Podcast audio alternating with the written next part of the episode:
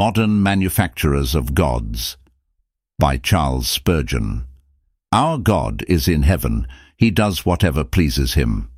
But their idols are silver and gold, made by the hands of men.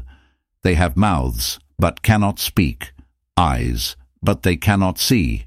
They have ears, but cannot hear, noses, but they cannot smell. They have hands, but cannot feel, feet, but they cannot walk. Nor can they utter a sound with their throats. Those who make them will be like them, and so will all who trust in them. Psalm chapter 115 verses 3 through 8.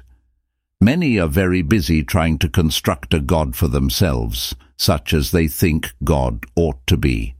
And it generally turns out that they fashion a God like themselves, for that saying of the psalmist concerning idols and idol makers is still true, and those who make them are just like them, as are all who trust in them.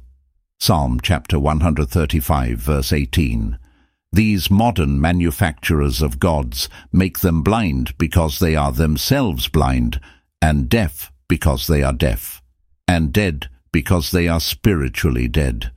Some quarrel with God as a sovereign, and no doctrine makes them grind their teeth like the glorious truth of divine sovereignty. They profess to want a God, but he must not be on a throne, he must not be king, he must not be absolute and universal monarch. He must do as his creatures tell him, not as he himself wills. Their effeminate deity is not worthy to be known by the name of God.